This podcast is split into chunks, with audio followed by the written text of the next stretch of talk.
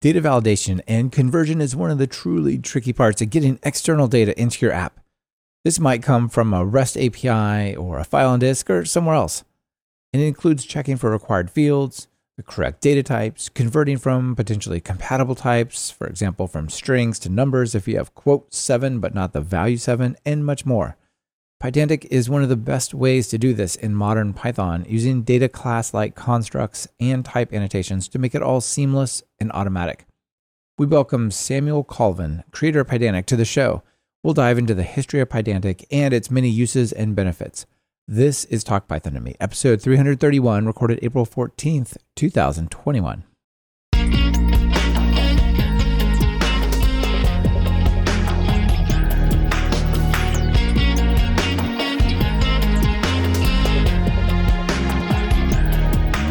Welcome to Talk Python to Me, a weekly podcast on Python, the language, the libraries, the ecosystem, and the personalities. This is your host, Michael Kennedy. Follow me on Twitter where I'm at mkennedy, and keep up with the show and listen to past episodes at talkpython.fm and follow the show on Twitter via at talkpython. This episode is brought to you by 45 Drives and us over at TalkPython Training. Please check out what we're offering during those segments. It really helps support the show. Hey, Samuel. Hi, Mike. Great to meet you. Very excited to be here. Yeah, I'm really excited to have you here. You've been working on one of my favorite projects these days that is just super, super neat, solving a lot of problems. Pydantic, and I'm really excited to talk to you about it. Yeah, as I said, it's great to be here. I've been I've been doing Pydantic on and off now since 2017, but I guess it was when Sebastian Ramirez started using it on Fast API a couple of years ago. A couple of years ago, I don't know when, that it really like went crazy. And so now it's it's a lot of work, but it's exciting to see something this popular. I'm sure it's a lot of work, but it it really seems to have caught the imagination of people and they're really excited about it. So fantastic work. Before we get into the details there, let's start with just your background. How did you get into programming in Python? I did a bit of programming at university, a lot of a bit of MATLAB and a bit of C++. And then my first job after university, I worked on oil rigs in Indonesia, of all strange things. There's a lot of time on an oil rig when you're flat out, and there's a lot of other time when you're doing absolutely nothing, don't have much to do. And so I program quite a lot in that time. And I suppose that was when I really got into loving it rather than just doing it when I had to. And then I guess Python from from there, a bit of JavaScript, bit of Python ever since. Yeah, really cool. I think things like MATLAB often do sort of pull people in and they they have to learn a little bit of programming because it's a pain to just keep typing it into, you know, whatever the equivalent of the REPL is that MATLAB has. create the .env file and you get, kind of get going and you start to combine them and then all of a sudden you know it sort of sucks you into the programming world when you maybe didn't plan to go that way. I worry maybe other people learn it the right way and sit down and read a book and understand how to do stuff but there's a lot of things that i wish i had known back then that i learned only through reading other code or through banging my head against the wall that would have been really easily learned if someone had, had shown me them but hey we got here. Yeah. I think many I'd probably say most people got into programming that way, and I think it's all fine. Yeah. It's all good. So, what was living on an oil rig like? That must have been insane. It was pretty peculiar. So, half the time I was on land rigs and half the time I was offshore. Offshore, the conditions were a lot better. Land rigs, the food was pretty horrific. And a lot of, they were all, I always did a, like a 14 hour night shift and then occasionally had to do the day shift as well and then go on to the night shift. So, sleep was a problem and the heat was a problem. Yeah, it was hard baptism of, of the real working working world after university, I must say. Yeah, I guess so. Uh, it sounds really interesting. Not an interesting like, wow, I really want to necessarily go out there and, and do it, but it you just must have come away with some like some wild stories and different perspective. Yeah, lots of stories that I won't retell now. I don't think that's the kind of subject matter you want on your podcast. But yeah, I mean, how oil rigs work, well, whatever you think about it and however much we all want to get away from them, is crazy what you can do. And so being like up against the at the coal face of that was really fascinating. It's kind of like aerospace, but no one minds crashing. So you can innovate, you can try a new thing. You just the faster you can drill, the better. It's all that anyone cares about. Yeah. Well, yeah. mostly what they care about. Yeah, it must have been a, a cool adventure. Awesome. So I thought it'd be fun to start our conversation not exactly about Pydantic, but just about this larger story that a larger space that Pydantic lives in but maybe to set the stage, give us like a real quick overview of like what problem does Pydantic solve for the world? What is it and what does it solve for the world? So the the most simplest way of thinking about it is you've got some user somewhere. They might be on the other end of a web connection. They might be using a GUI. They might be using a CLI. It doesn't really matter. And they're entering some data, and you need to trust the data that you that they put in is correct. So with Pydantic, I don't really care what someone enters. All I care about is that you can validate it to get what you want. So if I need an integer and a string and a list of bytes, all I care about is that I can get to that integer, string, and list of bytes. I don't care if someone entered bytes for the string field as long as I can decode it, or if they entered a tuple instead of a list. But yeah, the, the fundamental problem is people, I suppose in theory, if, like intentionally trying to do it wrong, but mostly innocently getting something wrong, trying to coerce data into the, the shape that you want it to be in. Yeah, it's super easy to say, like, well, I read this value from a file, and the value in the file is a number. It says one, but you read it as a, as strings. So the yeah. thing you sent over is quote one, not the number one. And in programming, uh, computers hate that. They don't think those things are the same unless maybe you're JavaScript and you do it in the right order, maybe. But uh, excluding that odd case, right? A lot of times it's just crash, wrong data format or whatever. We, we expected an integer and you gave us a string. But, you know, Pydantic just looks at it and says, it could be an integer if you want it to be. So we'll just do that. Yeah, and I think it's something that there's been a lot of discussion about on Pydantic's issue tracker. There's an entire label strict about the discussions about how strict we should be. And I definitely I think it's fair to say Pydantic compared to its the other libraries is, is more lenient, more keen on if we can try and coerce it into that type, we will. That really started for me trying to make it simple and performant. And I just called the, I decided if something wasn't int by calling int on it and seeing what happened.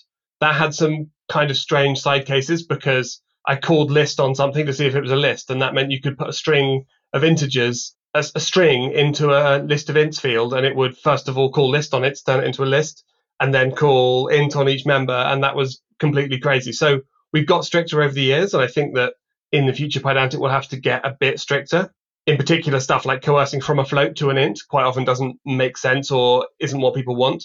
But most of the time, right. just, just working is really powerful, really helpful. If there's going to be some kind of data loss, right? If it's 1.0000, coercing that to one's fine. If it's 1.52, maybe not. Yeah, but it's difficult because we're in the Python world where Python is pretty lenient. So it doesn't mind you adding two floats together.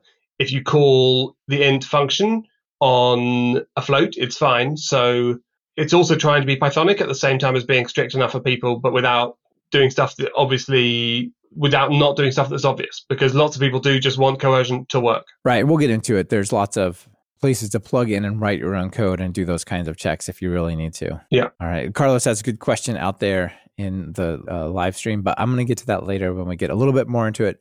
First, let's talk about some of the other things. So Pydantic is surprisingly popular these days, but there's plenty of people I'm sure who haven't heard of it, who are hearing about it the first time here.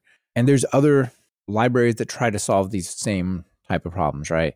Problem is, I've got data in often a dictionary list mix, right? Like a list of dictionaries or a dictionary which contains lists, which contains like right, that kind of yeah. object graph type of thing. And I want to turn that into probably a class, probably a Python class of some sort or understand it in some way.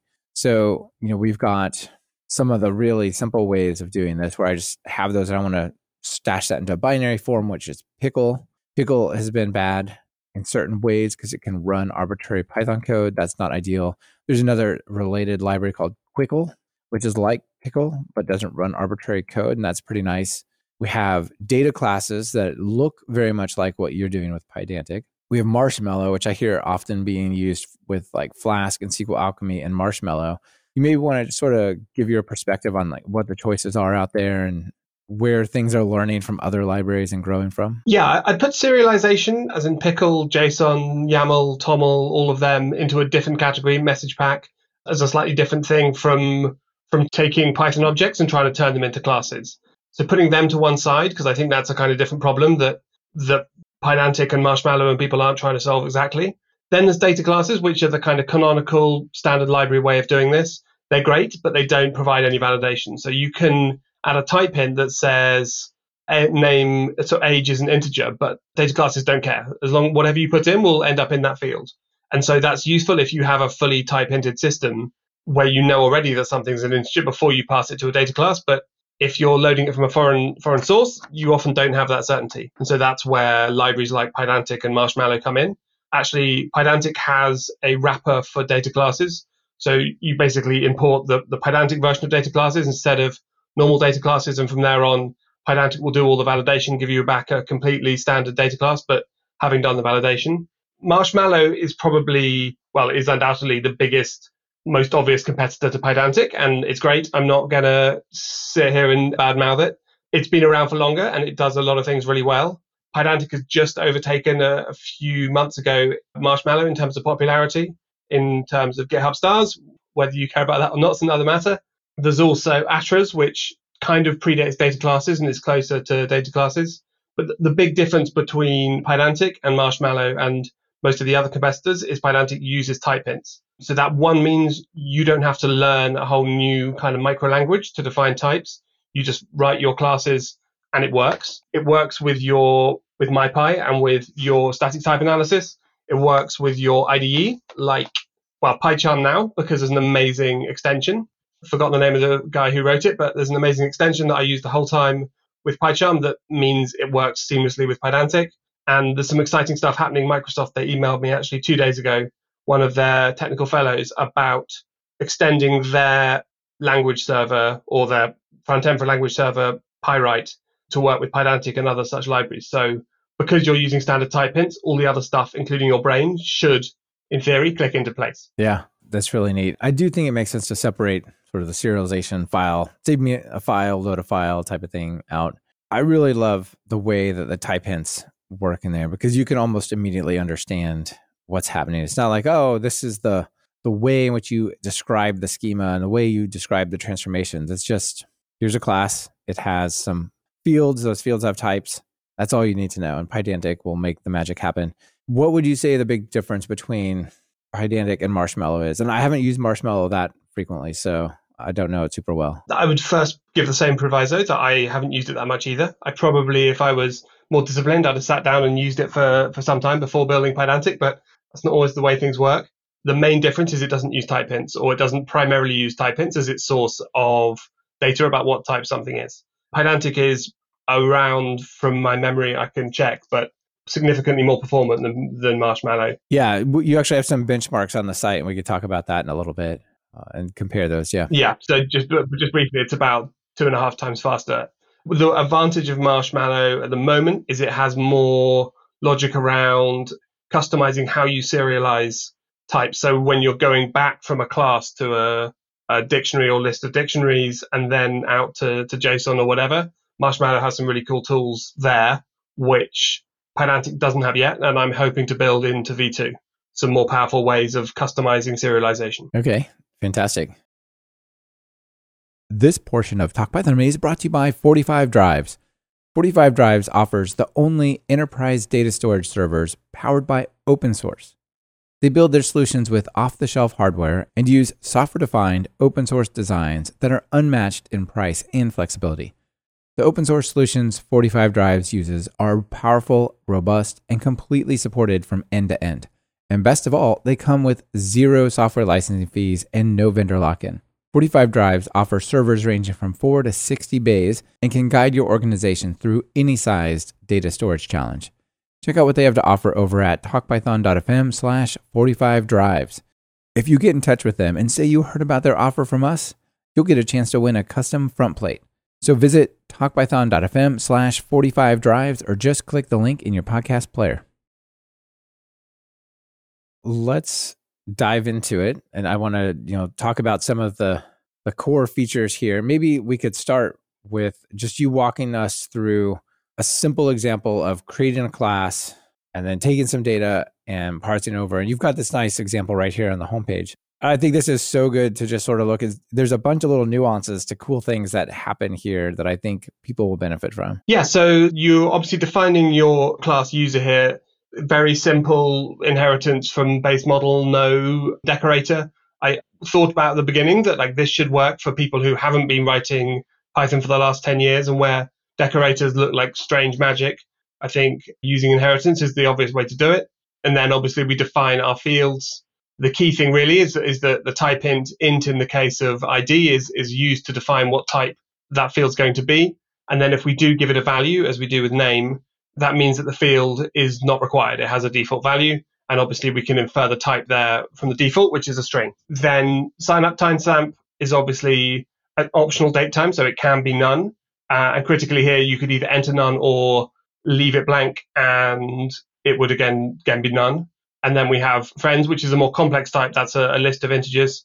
And the cool stuff is because we're just using Python type hints, we can burrow down into lists of dicts, of lists, of sets, of whatever you like within reason, and it will all continue to work.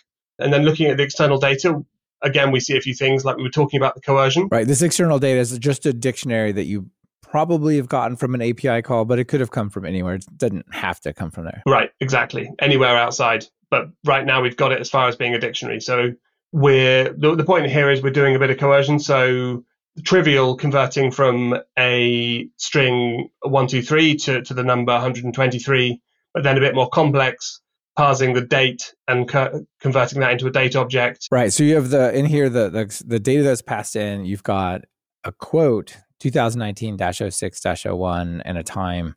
And this is notoriously tricky because things like JSON don't even support dates. Like they'll right. freak out if you try to send one over. So you just got this string, but it'll be turned into a date. Yeah. And we do a whole bunch of different things to try and do all of the sensible date formats. There's obviously a limit as how far to go because one of the things Pydantic can do is it can interpret integers as dates using Unix timestamps.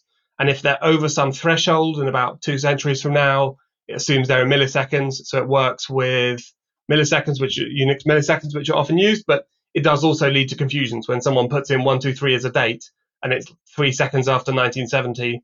There are like there's an ongoing debate about exactly like what you should try and coerce and when it gets magic. But for me, it's there's a number of times I've just found it incredibly useful to that it, just works. So for example, the the string format that Postgre uses when you use to JSON just works with Pydantic. So you don't even have to think about whether that's come through as a date or as a string until you're worried about the limit of performance.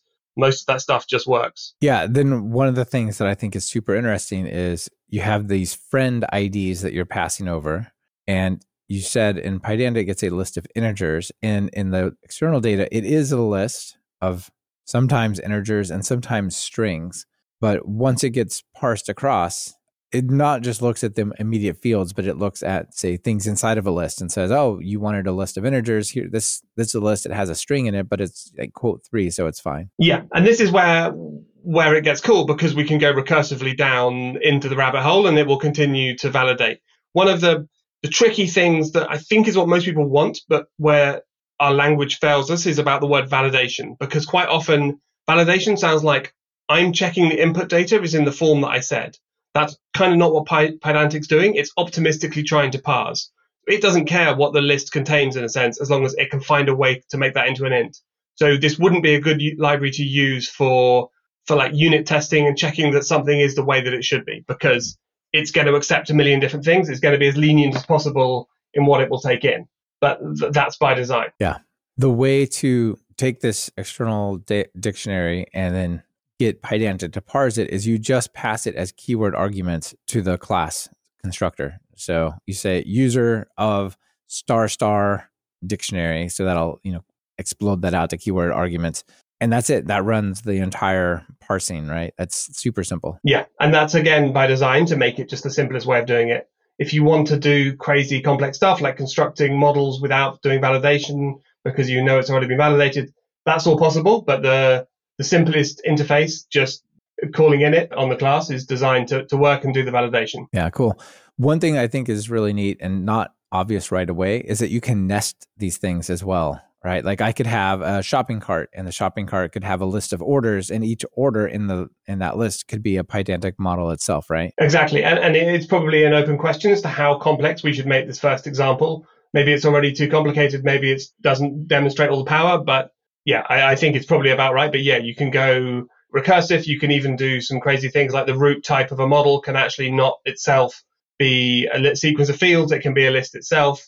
So there are, there is a long tail of complex stuff you can do. But but you're right. The, the inheritance of different models is a, a really powerful way of defining types because in reality our models are never nice key and value of different types. They always have complex items deeper down. Right. That's really cool. And on top of these, I guess we can add validation. Like you have the, you said the very optimistic validation. Like if in the friends list it said one, two, comma, Jane, well, it's probably going to crash when it tries to convert Jane into an integer and say, no, no, no, this is wrong.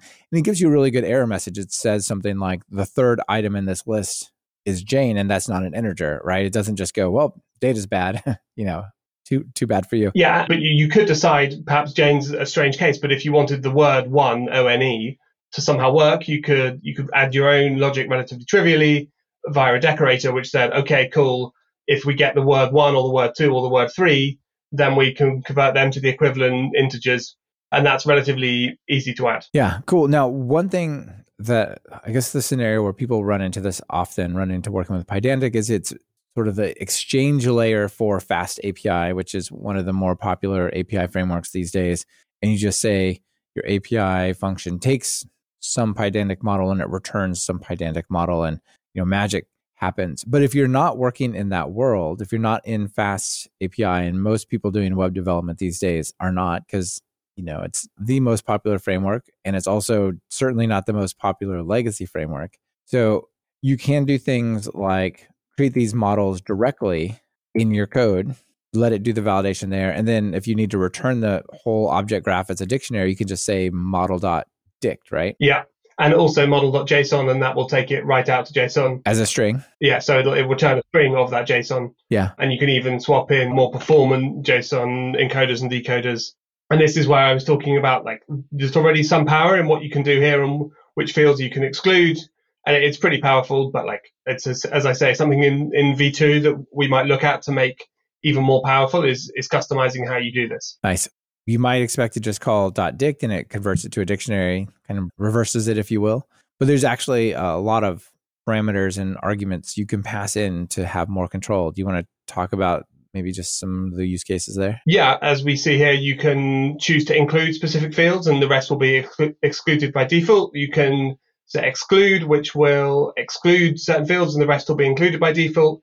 Those include and exclude fields can do some pretty ridiculously crazy logic going recursively into the models that you're looking at and excluding specific fields from those models or specific items from lists even some of the code i forget who wrote that but like i wrote the first version of it i wrote the second and third version of it and i was looking through about the 10th version of it the other day and it is some of the most complex bits of pydantic but that's amazingly powerful and then we didn't talk about aliases but you can imagine if you were interacting with the javascript framework you might be using camel case on the front end for like user name with a capital n but have user underscore name in, in python world where we're using underscores we can manage that by setting aliases on each field. So saying that the user underscore name field has the alias user underscore n name, and then we can obviously export to a dictionary using those aliases if we wish. Oh, that's cool. So you can program Pythonic style classes, even if you're consuming, say, a Java or C sharp API that clearly uses a different format or style for its naming. Exactly.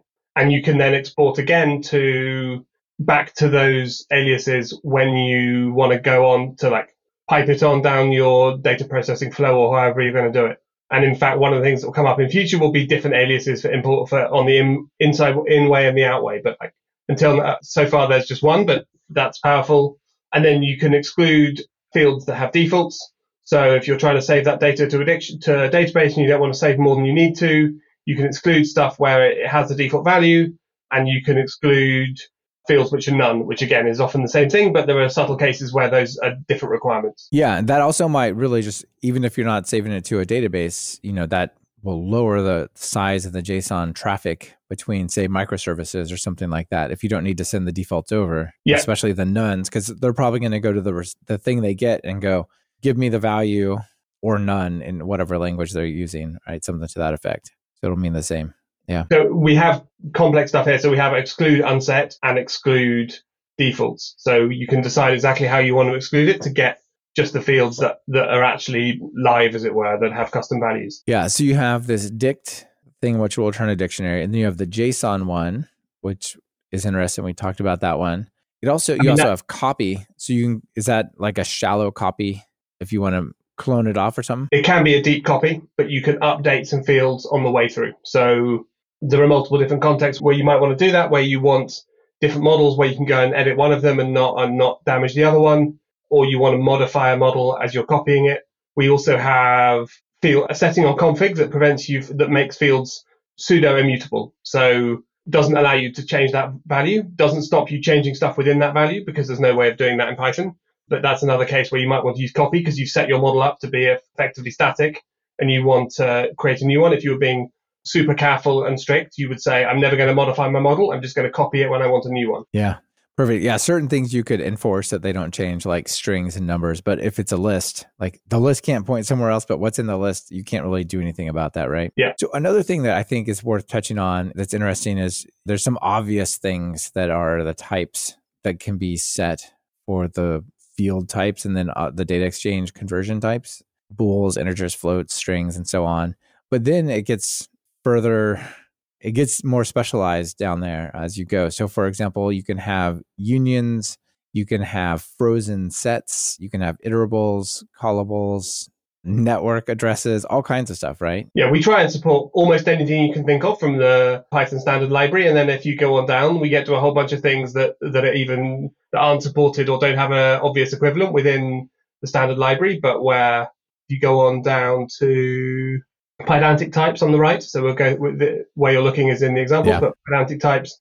Then we get into into things that don't exist within, or there isn't an obvious type for in Pydantic in, in Python. There's a kind of subtle point here that like often these types are used to enforce more validation. So what's returned is an existing Python type. So here we have file path, which is returns a path, but it just guarantees that that file exists. And directory path similarly it's just a path, but it will confirm that it is a directory. An email string just returns you a string, but it's validated that it's a legitimate email address.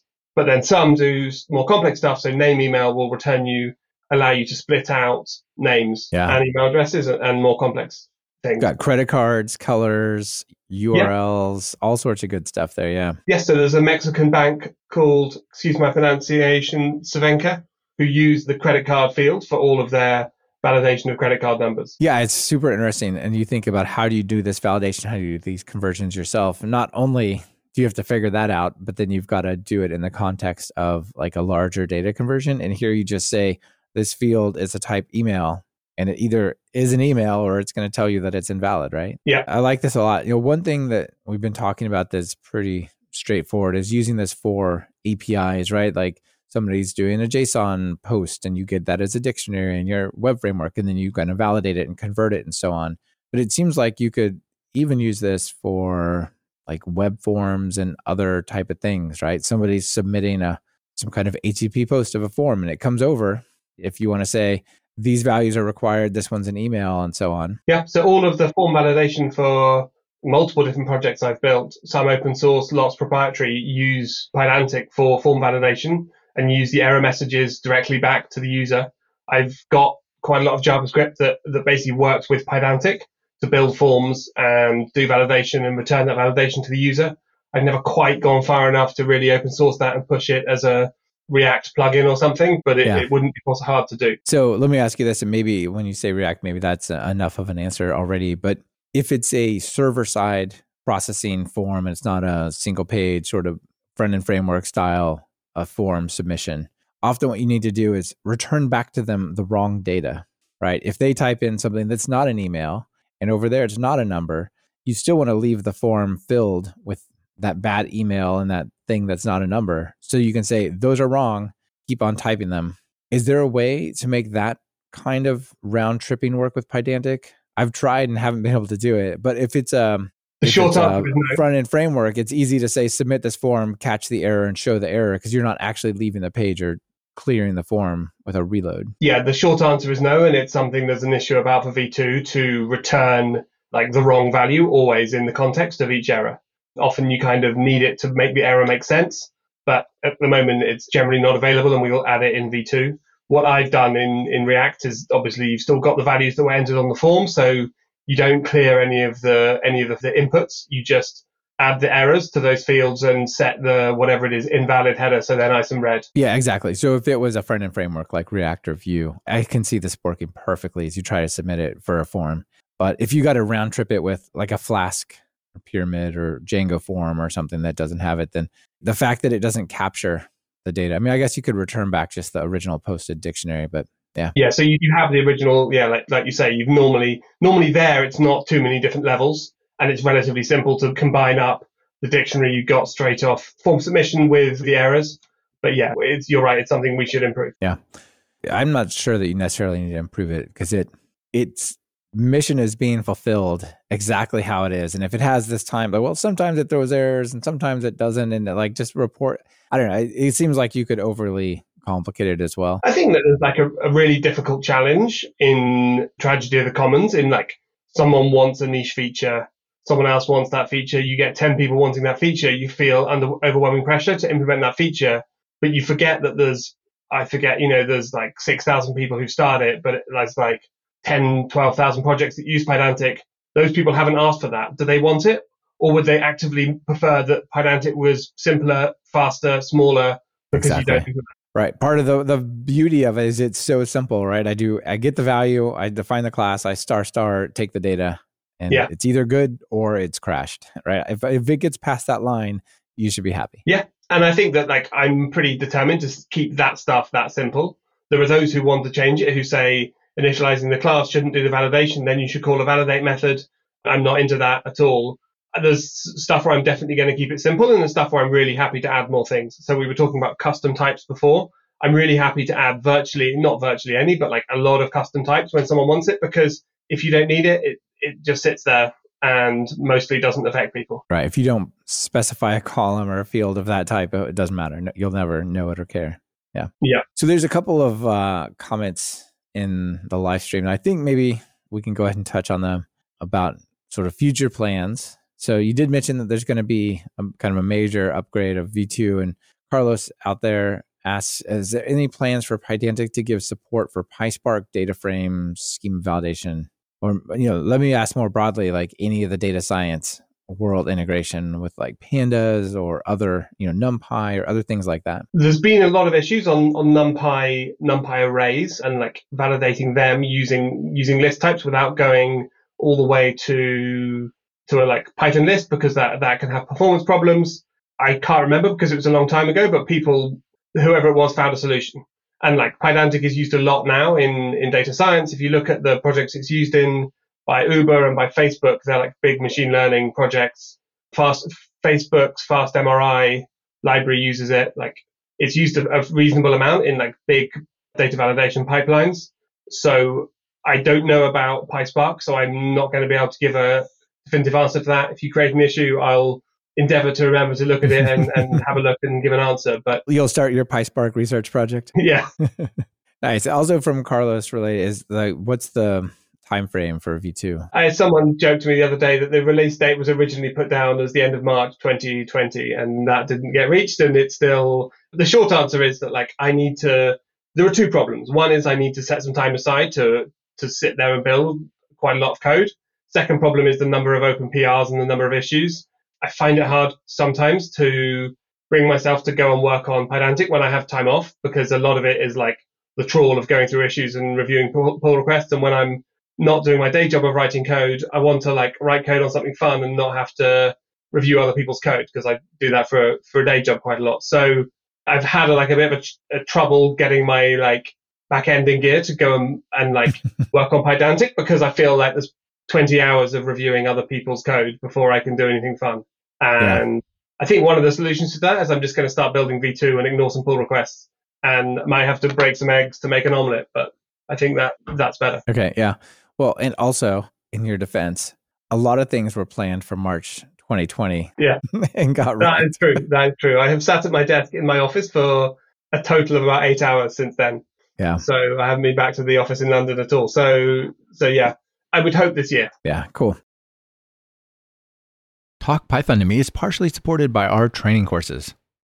Do you want to learn Python, but you can't bear to subscribe to yet another service? At Talk Python Training, we hate subscriptions too. That's why our course bundle gives you full access to the entire library of courses for one fair price. That's right. With the course bundle, you save 70% off the full price of our courses, and you own them all forever. That includes courses published at the time of the purchase, as well as courses released within about a year of the bundle. So stop subscribing and start learning at talkpython.fm slash everything.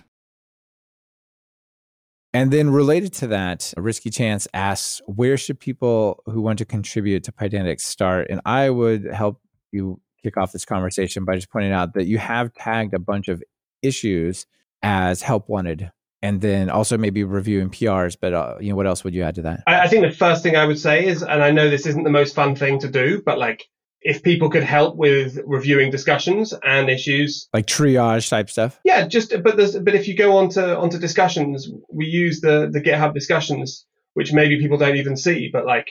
these are all questions you can go in and answer if someone has a problem. Lots of them aren't that complicated. I know that's perhaps not what Risky Chance meant in terms of like writing code, and that's obviously for some of us where the fun lives. But like these questions would be enormously helpful if if people could have like you can see some of them are answered, and that's great, but there are others that aren't.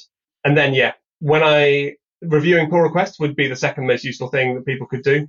And then if there are help wanted issues, just checking that we're still still on for it and it's the right time to do it. And then I do love submissions. I noticed today there were 200 and something people who've contributed to Pydantic. So I do do my best to support anyone who comes along, however inexperienced or, or experienced, building features or fixing bugs. Yeah, fantastic.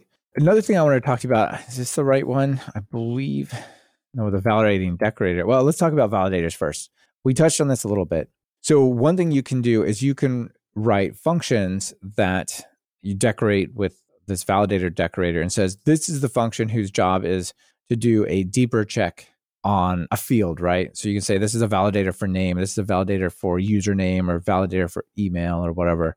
And those functions are ways in which you can take better control over like what is a valid value and stuff like that, right? Yeah, but you can do more. You don't you can't just be stricter as in raise an error if it's not how you want it. You can also change the value that you're going to that's come in. So you can see in the first case of name contains a space, we check that the name doesn't contain a space as a dummy example, but we also ret- return title. So capitalize the first letter.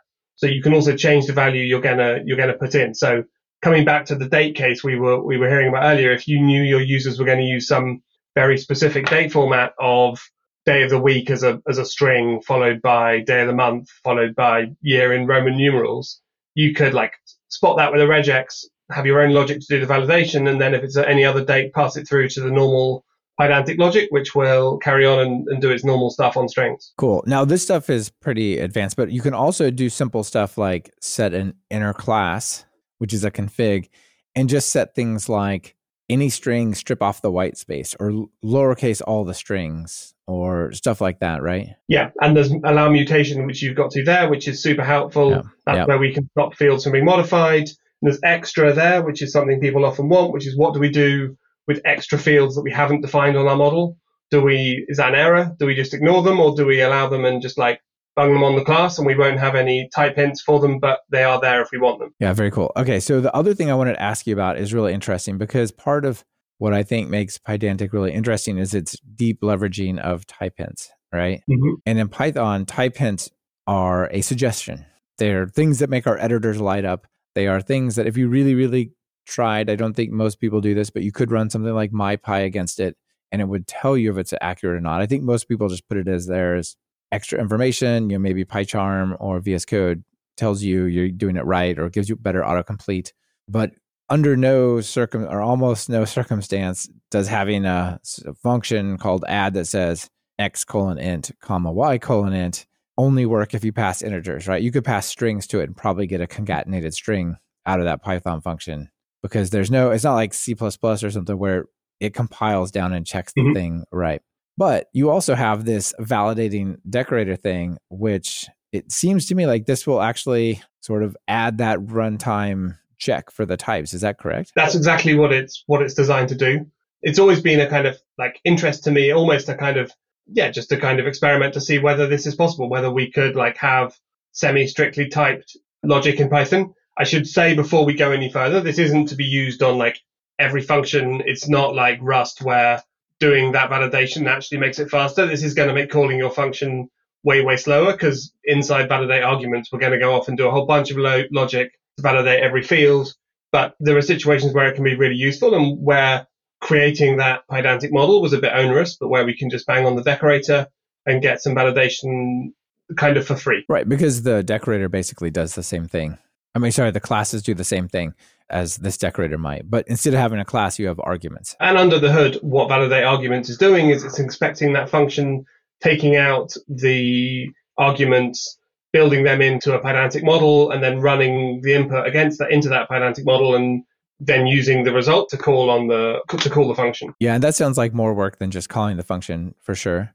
It depends on how much it does, right? Yeah. Does it cache that kind of does it like cache the class that it creates when it decorates a function? It caches the model, Yeah. same as we do in other places, but yes, it's still a lot more like Pydantic fast for, for data validation, but it's data validation, not a compiler. And like Yeah. So maybe this would make sense if like I'm writing a data science library and at the very outer shell I pass in a whole bunch of data, then it goes off to all sorts of places. Maybe it might make sense to put this on the the boundary Yeah. entry point type of thing, but nowhere else. Yeah, exactly. Where someone's going to find it much easier to see a Pydantic error saying these fields were wrong rather than seeing some strange matrix that comes out the wrong shape because Right. they passed in something as a, as a string, not an int. Or none type has no attribute such and such. Yeah. Whatever.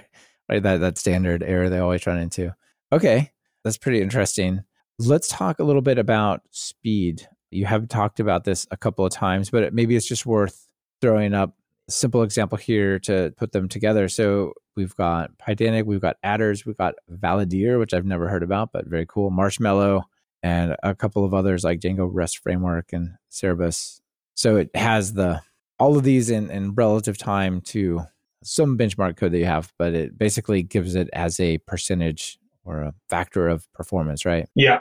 And the first thing I'll say is that uh, there are lies, damn lies, and, and benchmarks. Like you'll get, you might well get different results, but my impression from what I've seen is that Pydantic is as fast, if not faster, than the other ways of doing it in Python, short of writing your own custom code in each place to be like, yeah, to do manual validation, which is a massive pain. And if you're doing that, you probably want to go and write it in a proper compiled language anyway. Right. Right. Or maybe just use uh, Cython on some little section, something like that, right? Where So all of Pydantic is compiled with Cython and is about twice as fast. If you install it with pip, you will get mostly the the compiled version. There are binaries available for Windows, Mac, and Linux. Windows 64-bit, not 32, and maybe some other extreme. And, and it will compile for other operating systems. So it's already faster than than just calling Python. Well, I don't know about whether validation with Pydantic that's compiled is faster than raw Python, but like it'll be of the same order of magnitude. Yeah. Yeah. Fantastic. Okay. I didn't realize it was compiled with Cython. That's great. Yeah. It's part of the magic, huh? Making it faster. Yeah, so that was David Montague a year and a half ago put an enormous amount of effort into it and yeah, about doubled the performance. It's Python compiled with Cython rather than real Python code, so it's it's not as C speed, but it's it's faster than just calling Python. Yeah, absolutely. And Cython taking the the type hint information and working so well with it these days, it probably was easier than it used to be or didn't require as many changes as it might otherwise. I think it's an open question whether Cython is faster with type hints. It does its in places actually adding type hints makes it slower because it does its own checks that a thing is a string when you've said it's a string, but yeah, I, I think it does use it in places. Yeah, I was thinking more like you don't have to rewrite it in Cython. Like you don't have to convert Python code to Cython code where it has its own sort of descriptor language. But like if you have Python code that's type annotated, it'll take that and, and run with it these days. I think it isn't any faster or any better because of the type hints much. Although someone out there is an expert, and I don't want to say that, so I'm not sure. yeah, I hear you. All right. Another thing I want to touch on is the data model code generator. You want to tell us about this thing? What is this? I haven't used it much, but yes, yeah, so what we haven't talked about here It's just what it is. Yeah. is JSON schema, which is what Sebastian Ramirez implemented a couple of years ago when he was first starting out on, on Fast API, and is one of the, the coolest features of Fast API and and Pydantic is that for once you've created your model, you don't just get model and model validation, you also get a schema generated for your model. And in Fast API, that's automatically created with Redoc into really smart documentation. So you don't even have to think about documentation most of the time if it's internal or it's a n- not widely used API. And even if it's wi- widely used, add some doc strings and you've got yourself like amazing API documentation just straight from your model. And data model code generation, as I understand it, is, is generating those JSON schema schemas for models. Is that right? Yeah, I think so. It feels to me like it's the reverse of what you described from what Oh. Sebastian has created, right? Like it, given You're one of these open API definitions, it will generate the Pydantic model for you, right? So if I was going to consume an API and I'm like, well, I got to write some Pydantic models to match it, like you could run this thing to say, well, give me a good shot at getting pretty close to what it's going to be. Yeah, yeah, yeah. Yeah, I had it around the wrong way. But yeah, my instinct is I haven't used it, but that it gets you, it does 90% of the work for you. And then there's a bit of like manual tinkering around the edge to, to change some of the types, I suspect. But like, yeah, really useful. Yeah, and it supports different frameworks and stuff. And I haven't used it either, but it just seemed like it was a, a, cool thing related to sort of quickly get people started if they've got something complex to do with Pydantic. So, for example, I built this weather real time weather live weather data service for one of my classes over at weather.talkpython.fm. And I built that in Fast API, and it exchanges Pydantic models. And all you got to do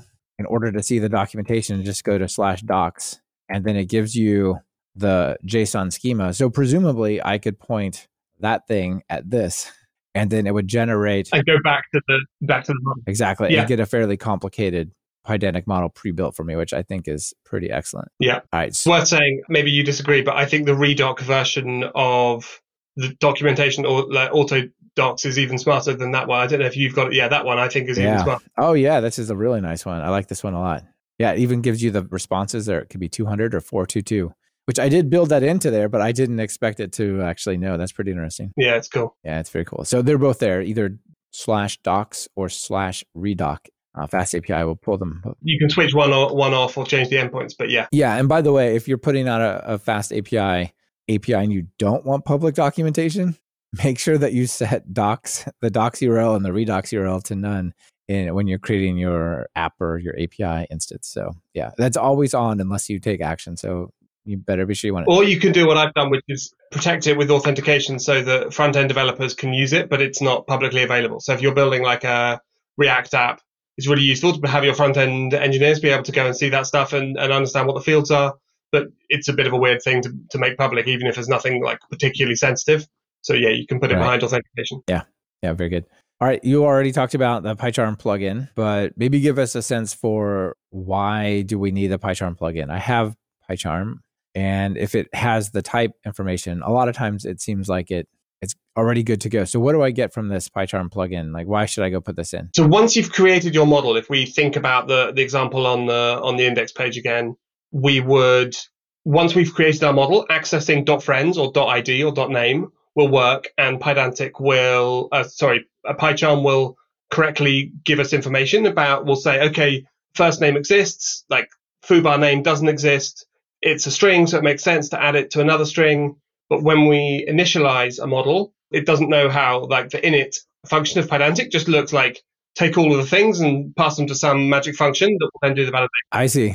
It looks like star star kwargs. Good luck. Go read the docs. Yeah, exactly that.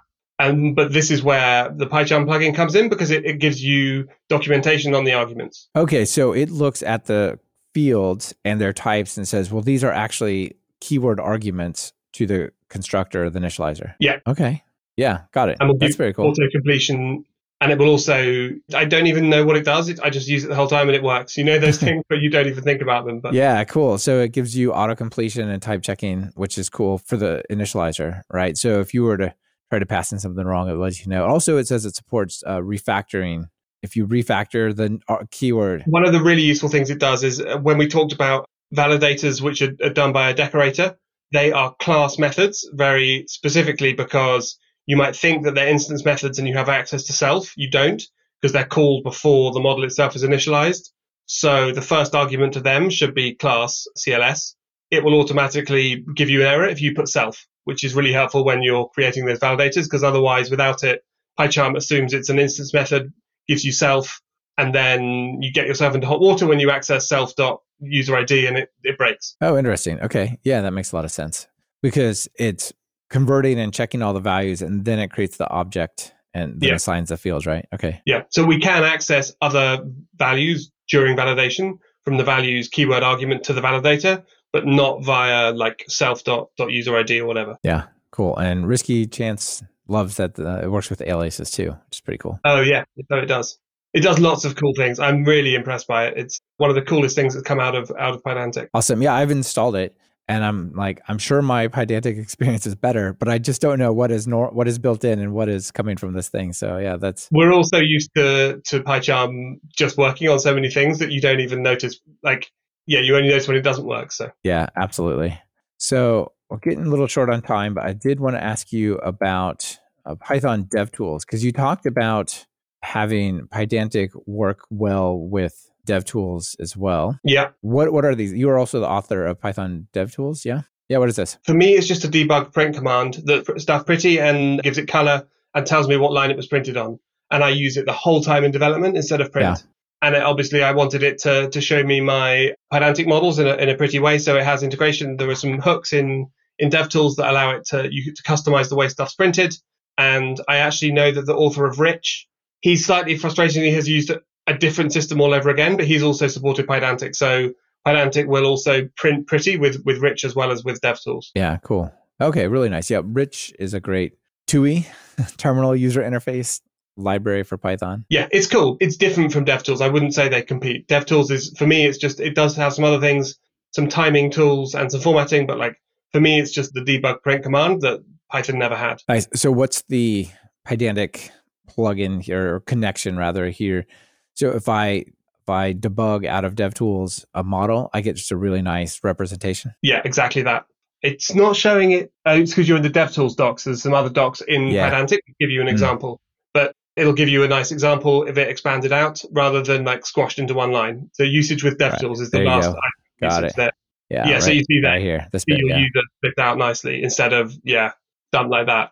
I suppose that that's kind of that demonstrates its usage for me. Yeah, perfect. That looks really good.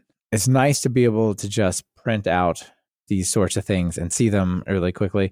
What's the just basic string representation of a Pydantic model? Like for example, if I'm in PyCharm and I hit a breakpoint, or I'm just curious what something is and I just print it, right? Like PyCharm will like put a little grayed out string mm. str representation. It's right there. I think that's the string representation you're looking at right there. Yeah, perfect. So you get a really rich sort of view of it embedded in the editor, or if you print it. And if you use repr, then you get basically the u- wrapped in, in user. All right. Okay. So it gives you as if it were. Yeah. You're trying to cr- construct it out of that data. Uh-huh. Yeah. Okay. Fantastic. Uh, well, you know, we've covered a bunch of things, and I know there's a lot more.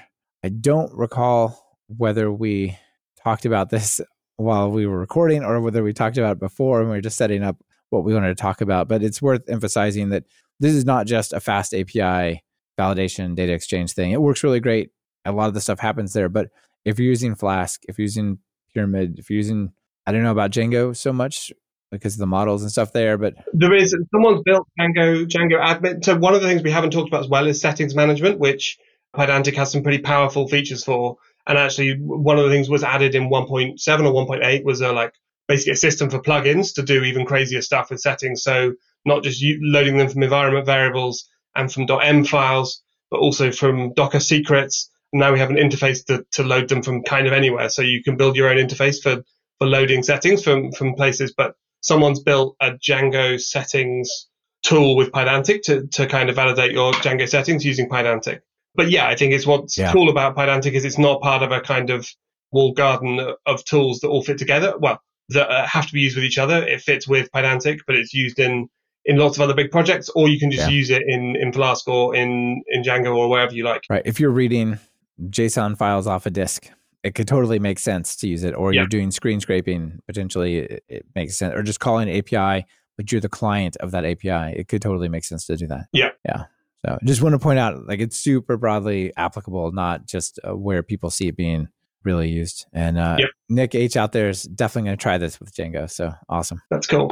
Yeah. I, so let's wrap this up with just, I know we spoke a little bit about V2 and the timing. Like, what are the major features that you think, like, what are the highlights that people should look forward to or be excited about? There's a bigger problem at hand, which is that Python 3.10 at the moment in PEP I'm going to try and remind myself of the exact number, but like in PEP 69, no, in 563, basically all type hints become strings instead of Python objects. And so, and like that's been available in future. Right. Is that the lazy evaluation of the annotation, something like that? But it, it's not even a lazy evaluation, it's a non evaluation. And it seems like unless Python themselves, the, the core team, are prepared to move on this and like be practical about things, it might be that Pydantic becomes either like hard to use or even not useful in 3.10. It sounds like really like they're the, I'm talking at the Python Summit in PyCon US in May in the like language in the bit where people discuss it, and I'm going to try and put this forward.